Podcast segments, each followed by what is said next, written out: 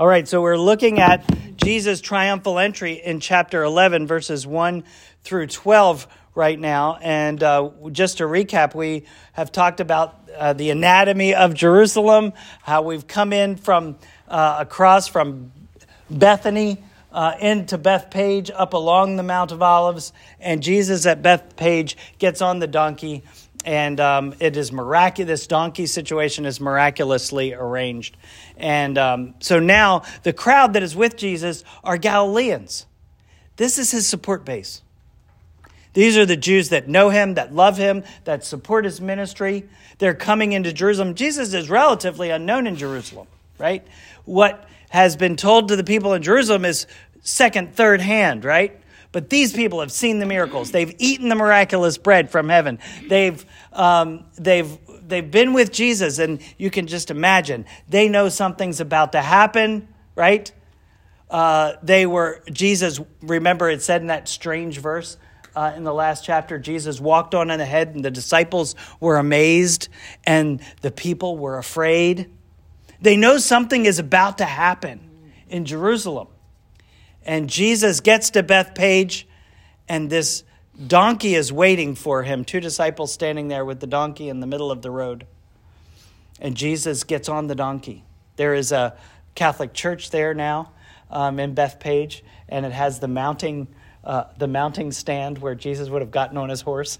Um, it's all pretty elaborate, but it's and very medieval. It's it's. Um, It's very Catholic, but it's cool to go see. And uh, so Jesus gets on his donkey, and the people say, this is it. Why would they say this is it? They thought he was going to be the king coming in. Because they read Why would they think he would be the king? Because they read Zechariah chapter nine, verse nine. Somebody look up Zechariah chapter nine, verse nine.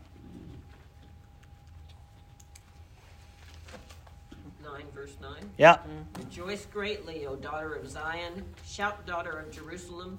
See, your king comes to you, righteous and having a, having salvation, gentle and riding on a donkey, on a colt, the foal of a donkey. Okay. So, this, when does Zechariah write? When does Zechariah show up as a prophet? Anybody know? Well done. Yeah. B C. Before Christ. Good answer. Good answer. Or B C E. He is... No, we don't say that here. Um, he shows up in the post-exilic period. He's one of the last three prophets to write. Okay? And so he is one of the last voices before the coming of Jesus. And he says, behold, your king is going to come. He's going to enter dry, riding on a donkey, on the foal of a donkey. Jesus at Bethphage gets on a donkey that's been prepared for him. And the people immediately go into the fields, cut down branches, take off their coats, lay them in the street, and yell, Hosanna. What else do they say? Blessed is the coming. In the name of the Lord. Blessed is the coming kingdom of who? Our Father David. This is the guy. This is the moment. Okay, now I want you to go to First Kings chapter one, verses verse thirty-two. David is old. Just like Johnny can't stay warm. He gets a little a, a, a young maiden to lay across his feet at night to keep him warm. Not a bad deal, right? Uh, but he's too old to do anything about it. It's just to keep him warm. All right? He's about to kick the bucket, right? And his sons are vying for the throne. But David has determined that Solomon, his youngest son, rather than his older sons, are going to become is going to become the king. Solomon is the second son of Bathsheba, his questionable wife, right? Um The, the wife of his sin, the wife of his old age. Um, and this child is the last child born to him. But he is the child that God has selected and that David has selected to be his successor. Um, and so in the midst of the political intrigue, uh, we have this story. Read someone, verse thirty-two to thirty-five. King David said, calling Zadok the priest, Nathan the prophet, and Benaiah the son of Jehoiada.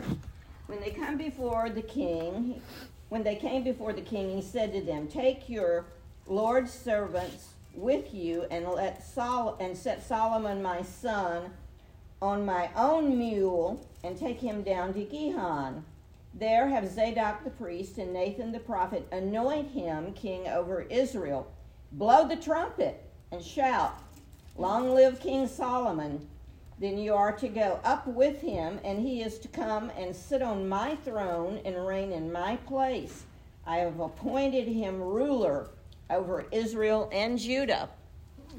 All right, so what happens? David says to the prophet Nathan and to Zadok the priest, "Take my son Solomon down to Gihon." Well, where is Gihon? Spring. Gihon is a spring here in the Kidron Valley, right here. Take him down there and anoint him. Why do you take him down to the spring to anoint him? Because there's water there, okay? Jesus is, when is Jesus anointed with water? At his baptism, baptism. Right? So Jesus' anointing at water really resembles the first part of this. But the second part of this is what we're most interested in. After he is anointed at Gihon, he takes this road up into Jerusalem. Now, the king's palace would have been right here, because the temple hasn't been built yet, in the city of David, up at the top of the city of David. That's where the king's palace was. And he rides on the king's mule. And he sat on the king's throne. And all the people are rejoicing as Solomon rides up on the way. And that begins the reign of Solomon, the son of David. Jesus now is going to come into Jerusalem from Bethphage, riding on a donkey. He's going to pass by Gihon. He's going to come up into the temple. It's going to take the same route. And they said, "The kingdom of our father David has come." Just like the other son of David, this son of David is coming into his throne. He's coming into his place. And the disciples are like, "Yes, it is time. We're about to take our place," right? There's this swell of support, and these triumphant Galilean Jews are all there. They're ready for the coming of the kingdom. And then what happens? Verse eleven. Read it. Somebody read verse eleven. "And he entered Jerusalem and came into the temple. And after looking all around, he departed for Bethany with the twelve, since it was already late." I call this the great fizzle. I mean, if you were Jesus' campaign manager, you would have said, "This is the day, Jesus. This is the day you take control. This is the day you have popular support all around you. You have just fulfilled the prophecy of Zechariah. You are now mimicking the coronation and the installation of the son of David, Solomon, and you have entered into Jerusalem. You enter into the temple with all of this swell of popular support. You clear out the temple courts of all of the priests. You run out the Romans and you take control. This is it, Jesus. This is the time." If he was to be a political leader, Sunday was the day. But Jesus goes in, he looks around, he checks his watch, and he says, probably goes like this rather than like this. Mm-hmm. "It's getting kind of late. I guess we ought to go get some dinner. What do you think, guys?" And the disciples are looking at each other going, "What?" And the people are all going, "What do I do with this stick?" We thought there was going to be a revolution. And you're going home to have dinner? Getting kind of late? What kind of response is that? "Well, maybe tomorrow. Save the branch." I don't know. It's just weird, isn't it? Uh-huh. Okay? Um, but what we see is Jesus didn't come to be a political leader. He did everything and brought it right up to the edge and then stopped to demonstrate that he was in control. He looks around at everything and then he leaves. Okay? He goes back to Bethany. Whew. All right. He goes back to Bethany, and now uh, we come to this situation, um, the cleansing of the temple. In verse twelve, it says, the next day, as they were leaving Bethany, Jesus was hungry. Seeing in the distance a fig tree and leaf, he went to find out if it had any fruit. When he reached it, he found nothing but leaves, because it was not the season for figs. Then he said to the tree, may no one ever eat fruit from you again. And his disciples heard him say it. Okay. This is harsh. This is harsh. Poor tree. Does it seem unjust what Jesus has just done? Have you ever asked yourself the question, Jesus, what are you doing? This tree, it's not the season for figs. You're demanding figs from a tree that is incapable of giving you figs because it's not the season for figs. And so is it just that you curse the tree? If you're that unjust with a tree, why would I even follow you? It's got to be in some symbolism. Okay, there's a lot going on here. The first thing that you need to realize is that um, we don't understand first century horticulture. Uh, they did, we didn't. What you realize when you go to Israel or when you do a little reading about fig trees at this time is that p- they produced a fig early in their spring growth before they even leafed out. These pre-figs would show up. They were called pagae. And these prefigs would would appear on the tree, and then the tree would leaf out, and then the figs would mature and become mature figs, and that's when the harvest would come. So the pagae appear in late February, early March. The tree then begins to leaf out in April, May, and then by June, July, the fig harvest is ready. Okay, it was not the time for harvest, but these pagae are edible. Okay, now it's interesting that this takes place in a place called Bethphage. Yes.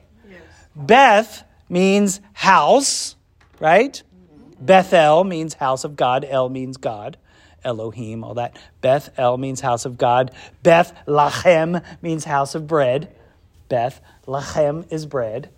Bethphage means house of early figs. All right? Um, and so those are just a few things for you to think about. We'll come back to it because Jesus is going to come back to it in, in a few minutes. So now... I would comment on that fig tree. When I lived in Florida, we had a fig tree growing right outside my bedroom window. And believe you me, those early figs are just barely edible. They ain't very good. But when you're hangry. Yeah. That's right. And if you're sixteen years old, why you, you try them all the time. Well, I think about it when I lived in Costa Rica. Uh, we lived in, I was working at a school, and the kids were always climbing, climbing the mango trees and eating the green mangoes. Oh. And they are sour as they can be, but, you know. When you're hungry, you eat green mangoes. Put a little salt on them, a little lemon juice. They're not bad. Okay, so anyway, that's another another story for another time. So uh, we'll come back to the fig tree. On reaching Jerusalem, Jesus entered the temple courts, and he began driving out those who were buying and selling there. And he overturned the tables of the money changers and the benches of those selling doves, and would not allow anyone to carry merchandise through the temple courts. And as he taught them, he said, "It is not, is it not written, my house will be called a house of prayer for all nations, but you have made it a den of robbers." So Jesus comes into the temple, and he flies off the handle, and he gets ticked off, and he goes out of control. Is that true? Not according to this. Not according to this. How do we know that Jesus did not lose control? Because he's, he's teaching. Because he's God. That's a safe response. He's also human. How do we know that Jesus doesn't lose control and get angry and lose his temper? We, that would have been sinful. We know it because Jesus has already come to the temple. He came there yesterday, and he said it. Look, he looked around and he saw everything. So this doesn't catch him by surprise, right? This was a calculated decision made by Jesus. Now, remember what's going on in the temple. The temple courts are controlled by the high priest and his gang of religious nut jobs. Okay, these guys are not so religious. They're really more businessmen. As a matter of fact, the high priesthood was purchased by Caiaphas and Annas from the Romans because it was lucrative. And so they paid a huge bribe to the Romans to be appointed high priest. They weren't even of the Aaronic family. Okay, this was a plum. Whoever controlled the police, per, the priesthood controlled the temple business. Did you have to be Levi to be a priest? Levi? You had to be of the family of Aaron, of the of the tribe of Levi. But these guys bought it just because they had enough money to bribe the Romans. The Romans sold it because they knew it was lucrative. And so what they would do, they filled up this outer court area out here, which is known as the court of the Gentiles. It's known as the court of the Gentiles because that's as far as a, a Gentile could go. Beyond that, the inner courts of the temple, the court of women, the court of men, the court of the priests, all were only open to Jews, right? And then, and then only priests, and then only the priests that were appointed to go into the holy place, and then only the high priest could go into the Holy of Holies once a year on the Day of Atonement, right? And so the, the temple is a, a series of restrictive courts leading up to the presence of God. This is the outermost court. It is available to Gentiles. Okay? And so, as a result, um, this is where they set up shop. And because uh, all of the money of the time had a picture of Caesar or someone on it, you couldn't have a graven image in the temple, so you had to change it for temple money, shekels. And so in order to do that, they got you on the exchange rate, right? And then, not only that, you've got all these sheep and goats and bulls and rams and whatever for sacrifice. And that's important, right? Because you have to have an unblemished sheep, and they're going to find a blemish on your sheep if you brought a sheep. But most people aren't shepherds, right? So they would go to the temple with money to buy a sheep. And so they would charge you an exorbitant amount of money for an approved, authenticated sheep in the temple courts so that you can make your sacrifice. It's like buying something at the airport, right? You you you can't help it. If they're going to charge you five bucks for a bottle of water, what are you going to do? You're going to leave the airport and buy something for two bucks outside at Quick Trip? No, you're going to spend the five bucks. Right? And that's what they're doing. They're making money hand over fist. And this is their biggest festival. This is the time. This is Christmas for them. All right? Jesus goes into the temple courts, turns over the money changers' tables, starts driving out the sheep and the goats. And these guys go nuts. If they weren't already against Jesus, they are galvanized against Jesus. Jesus has just accelerated the timetable. It's now time for him to provoke them to do what they're going to do anyway, and that is kill him, so that by Friday he'll be dead. Okay? Jesus has intentionally started the clock. He kicked the hornet's nest. All right? And he does it intentionally. And he does it prophetically. He's standing up to these bullies. And he quotes two scriptures in the process. These two scriptures are conflated together. One comes from Isaiah and one comes from Jeremiah. Je- Isaiah fifty-six. Somebody look it up.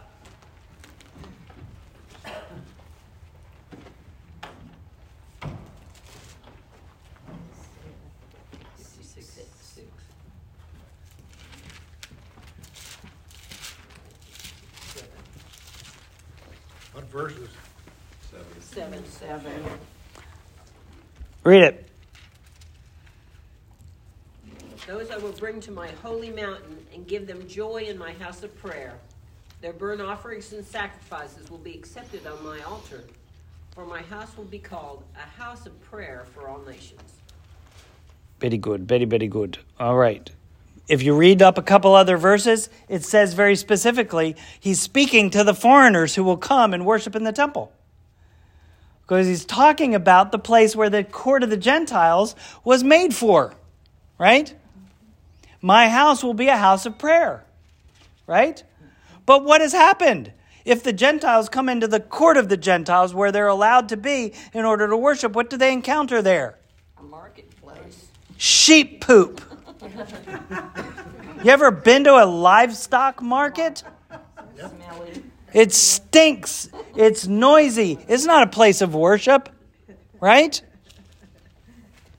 So you've got all this dung everywhere. You've got these sheeps bleating and and and and and baa-baaing and whatever sheep do, right? And they're stinking and they're everywhere. And you got doves and you got dove poop and you got um, you got money changers there. And there's just this desecration of the temple.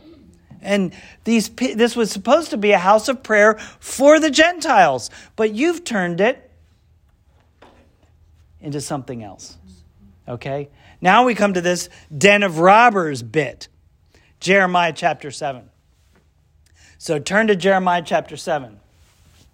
Jeremiah chapter seven is very important. Very, very important. All right? One of my favorite passages in the Old Testament. This is called the Temple Discourse. Jeremiah's Temple Discourse. He does two of these, one in the gates of the temple and one in the gates of the palace. Okay, this one is the Temple Discourse. This is what the word of the Lord came to Jeremiah. Stand at the gate of the Lord's house and there proclaim this message. So who is this for? It's for us. It's for churchgoers.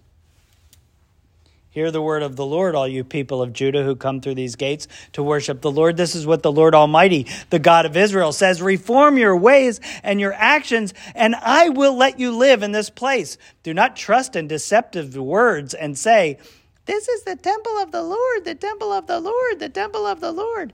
If you really change your ways and your actions and deal with each other justly, if you do not oppress the foreigner and the fatherless and the widow and do not shed innocent blood in this place, and if you do not follow other gods on your own uh, gods to your own harm, then I will let you live in this place, in the land I gave your ancestors forever and ever. But look, you are trusting in deceptive words that are worthless. Will you steal and murder and commit adultery and perjury and burn incense to Baal and father, follow other gods you have not known and then come and stand before me in this house which bears my name and say we are safe? Safe to do all these detestable things? Has this house which bears my name become a den of robbers to you? But I have been watching, declares the Lord. What is a den of robbers? You ever drive through Missouri and see the signs for Jesse James hideout? It's like that dude hid out everywhere. Um, a hideout for a robber is not a place where there are a lot of robbers. It's a place where robbers feel safe, right? It's their hideout. It's where they hide their stuff. It's where they feel safe from the long arm of the law. And that's what Jesus, that's what Jeremiah is saying about the people of Jerusalem, that they believed the temple of the Lord, the temple of the Lord. The temple of the Lord is God's mailing address. This is where God lives. He's never going to allow Jerusalem to fall. He's never going to allow the temple to be destroyed because this is where he lives. So as long as we keep this little place rolling, everything's going to be fine. We can do whatever we want Monday through Saturday. And as long as we come here on Sunday and we do our little religious ditty, we're okay. False security. You ever hear that? You think half the people who come to church think that way? Jeremiah says, boulder dash. You are not safe because God has been watching. God has been watching. Dan, it's real interesting that Jeremiah repeats the temple of the Lord three times because the only other place in Scripture I remember anything being repeated three times, which would have been the ultimate, is in Isaiah, holy, holy, holy, referring to the Lord. So I think there's a real... In Hebrew, when you repeat something three times, it's emphasis. It's yeah. absolute. Okay, and so they think that the temple is absolutely safe. It's not. Okay? Now, the next part is really very interesting because he says in verse twelve, "Now go to the place in Shiloh where I first made a dwelling for my name, and see what I did to it because of the wickedness of my people Israel. While you were doing all these things, declares the Lord, I spoke to you again and again, but you did not listen. I called to you, but you did not answer.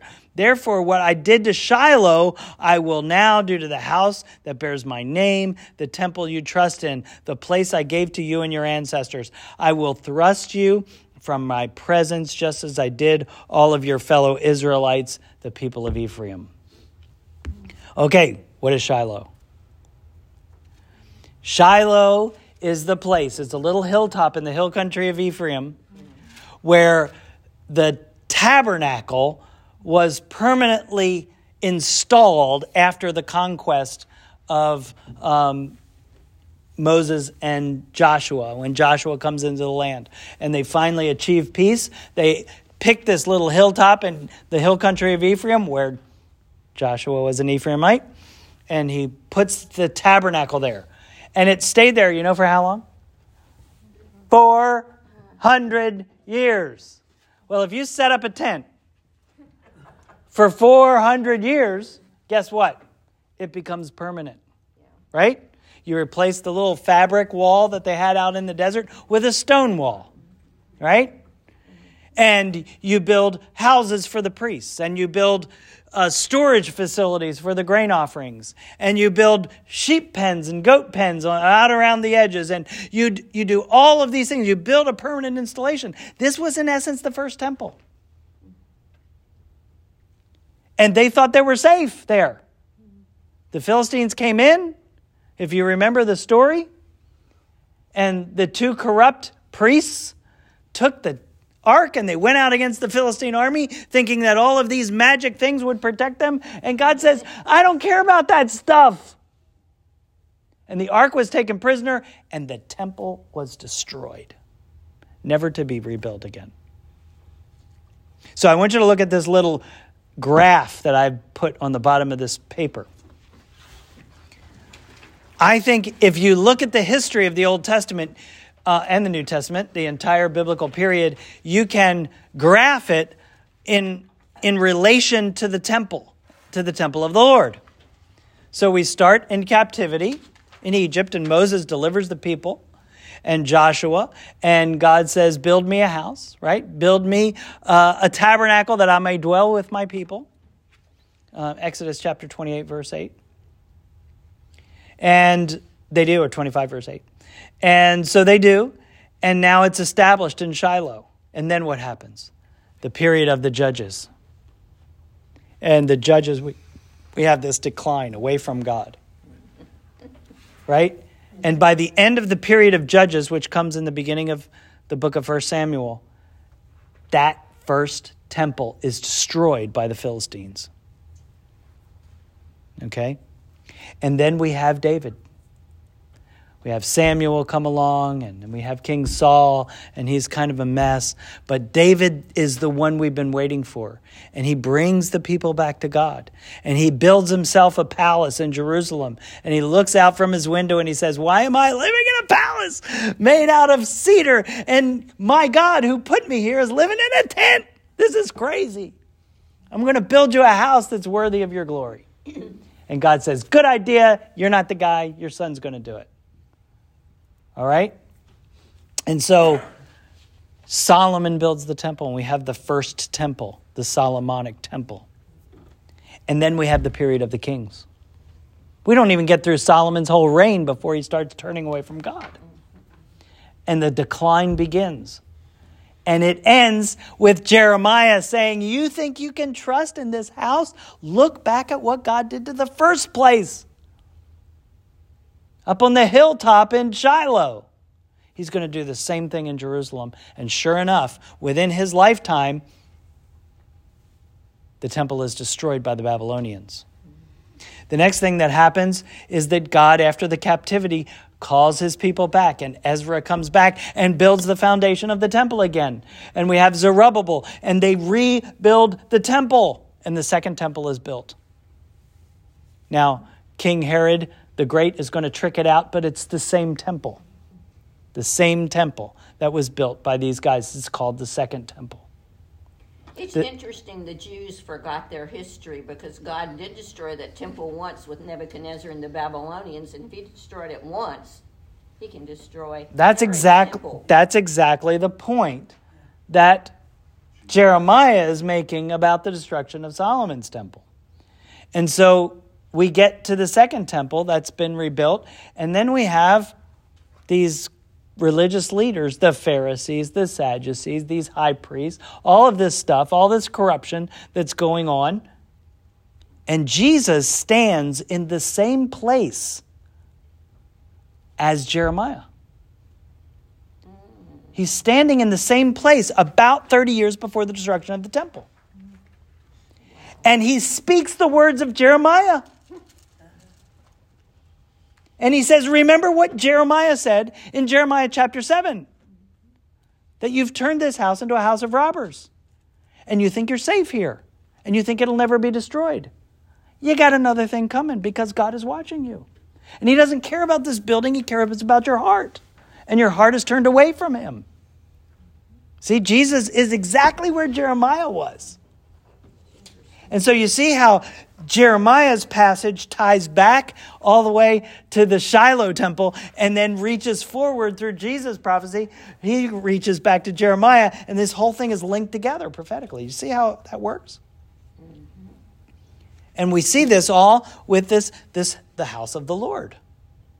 Okay? Does that make sense now? You see why Jesus said that? It's one little phrase.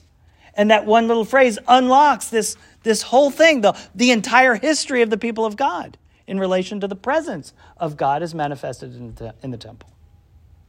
And they should All right, have known now, and made a connection, and they didn't. Of course, just like we never make connections, right? same, same dog bit us. All right, now we you. yeah, let's let's let's finish this up before um before our brother leaves here. Um, Go back to Mark eleven, and Jesus is now, he leaves the place. The chief priests and teachers of the law heard this and began looking for a way to kill him. They're furious, for they feared him, because the whole crowd was amazed at his teaching. And when evening came, Jesus and his disciples went out of the city. In the morning, now this is Monday morning, right? No, yeah, this is Tuesday morning. In the morning, as they went along, they saw the fig tree withered from the roots. And Peter remembered and said to Jesus, Rabbi, look, the fig tree you cursed has withered. Did you notice the sandwich here? Fig tree, temple, fig tree. It's a sandwich. Okay? Mark and sandwich. Starts the fig tree story, interrupted by the temple story, fig tree story. So we know the fig tree is related to the temple, right? Now think about it. Jesus goes to a place called Bethphage, the house of early figs, looking for figs. And it looks good. The tree from a distance is full of leaves. It's a healthy tree. It should have fruit. It should have early fruit, right? It has all the evidence of fruit from the temple. From a, from a distance, the temple looks good. Yeah. It looks beautiful. It looks spiritual. It looks religious. All these people are coming to it, right? To worship the Lord. But when you get up close, there's no fruit. Jesus comes to the house of prayer looking for righteousness and justice and doesn't find it. Just as he came to the house of figs looking for figs and doesn't find them. You see how the two are related? And so the the fig tree is a picture of the temple system. It's all show and no fruit. And isn't church like that many times? All show, no fruit. Looks good, looks healthy. But is it doing anything? Is it producing the fruit of righteousness? Is it a house of prayer? Is it a place where the Gentile or the foreigner, where the, where the widow, where the orphan are welcomed, where they're cared for? Or is it a place of oppression? You see the connection? Isn't that awesome? And so you begin to pull these things together. And then Jesus says, Peter's all excited. Look, Jesus, the, the tree that you curse is now dead. And Jesus says, have faith in God. Truly, I tell you, if anyone says to this mountain, go throw yourself into the sea, and does not doubt in their heart and believes what that what has happened, it will be done for them. Now, it's interesting. If you stand at Bethphage, when we went there to Israel, you stop the bus, and he said, the, the guy, the guide said, okay, everybody out of the bus. Cross the street, stand over there on the sidewalk. forty of us get out of the bus, and we're standing on the sidewalk. Cars are whizzing by, buses, it's crazy, right? Donkeys, no, no, no. And um, and he said, now look to the south. We look to the south, and you see this conical mountain. And it is the Herodian. The Herodian is a fortress palace that was built by Herod the Great. And he had taken and built a palace on a hilltop. And then he took the hill next door, and he had all his slave labor remove all of the dirt from that hill. They basically dug the entire mountain up, and they built large earthen walls up around that palace. And it looks like a volcano, and the palace is down inside of this volcano. So it's completely protected by these earthen walls. And you can see the base of the other hill right next to it. And so Jesus says, if from this very place where you can see, if someone says, take this mountain and move it, right? This king moved the mountain, right? And throw it into the sea. And from there you can see the Dead Sea. From Bethphage, you can see the Dead Sea over there across the wilderness of Judah. Which is, and so Jesus is saying, you know, you think the kings of this world are great and powerful? You ain't seen nothing yet. You think that these people, their power is going to last forever? It's going to be destroyed. You think that this temple is going to last forever? I'm going to destroy it. It's going to be destroyed. God is going to do amazing things. The things that you think are, are eternal are not eternal. God is in control, and God is powerful. Pray. Draw close to God. He's the winner, okay? He's the one that's going to win this thing. It's such an amazing passage, isn't it? As you begin to put it together, you begin to see what Jesus was saying. Jesus is making some very powerful statements about who he is, about the future of the temple, and um, about his messianic kingdom. All right, pretty cool. There it is. Let's pray. Heavenly Father, we thank you for your word. We thank you, Lord God, that on this uh, sleet-driven day, we can come together and, and be excited by what you are doing and what you have done and who you are. And uh, we pray that you would bless us as we continue to draw close to you. May we not trust in these walls, Lord God. May we not hide behind our religion, but live a life of righteousness and truth. In Jesus' name we pray. Amen. We did a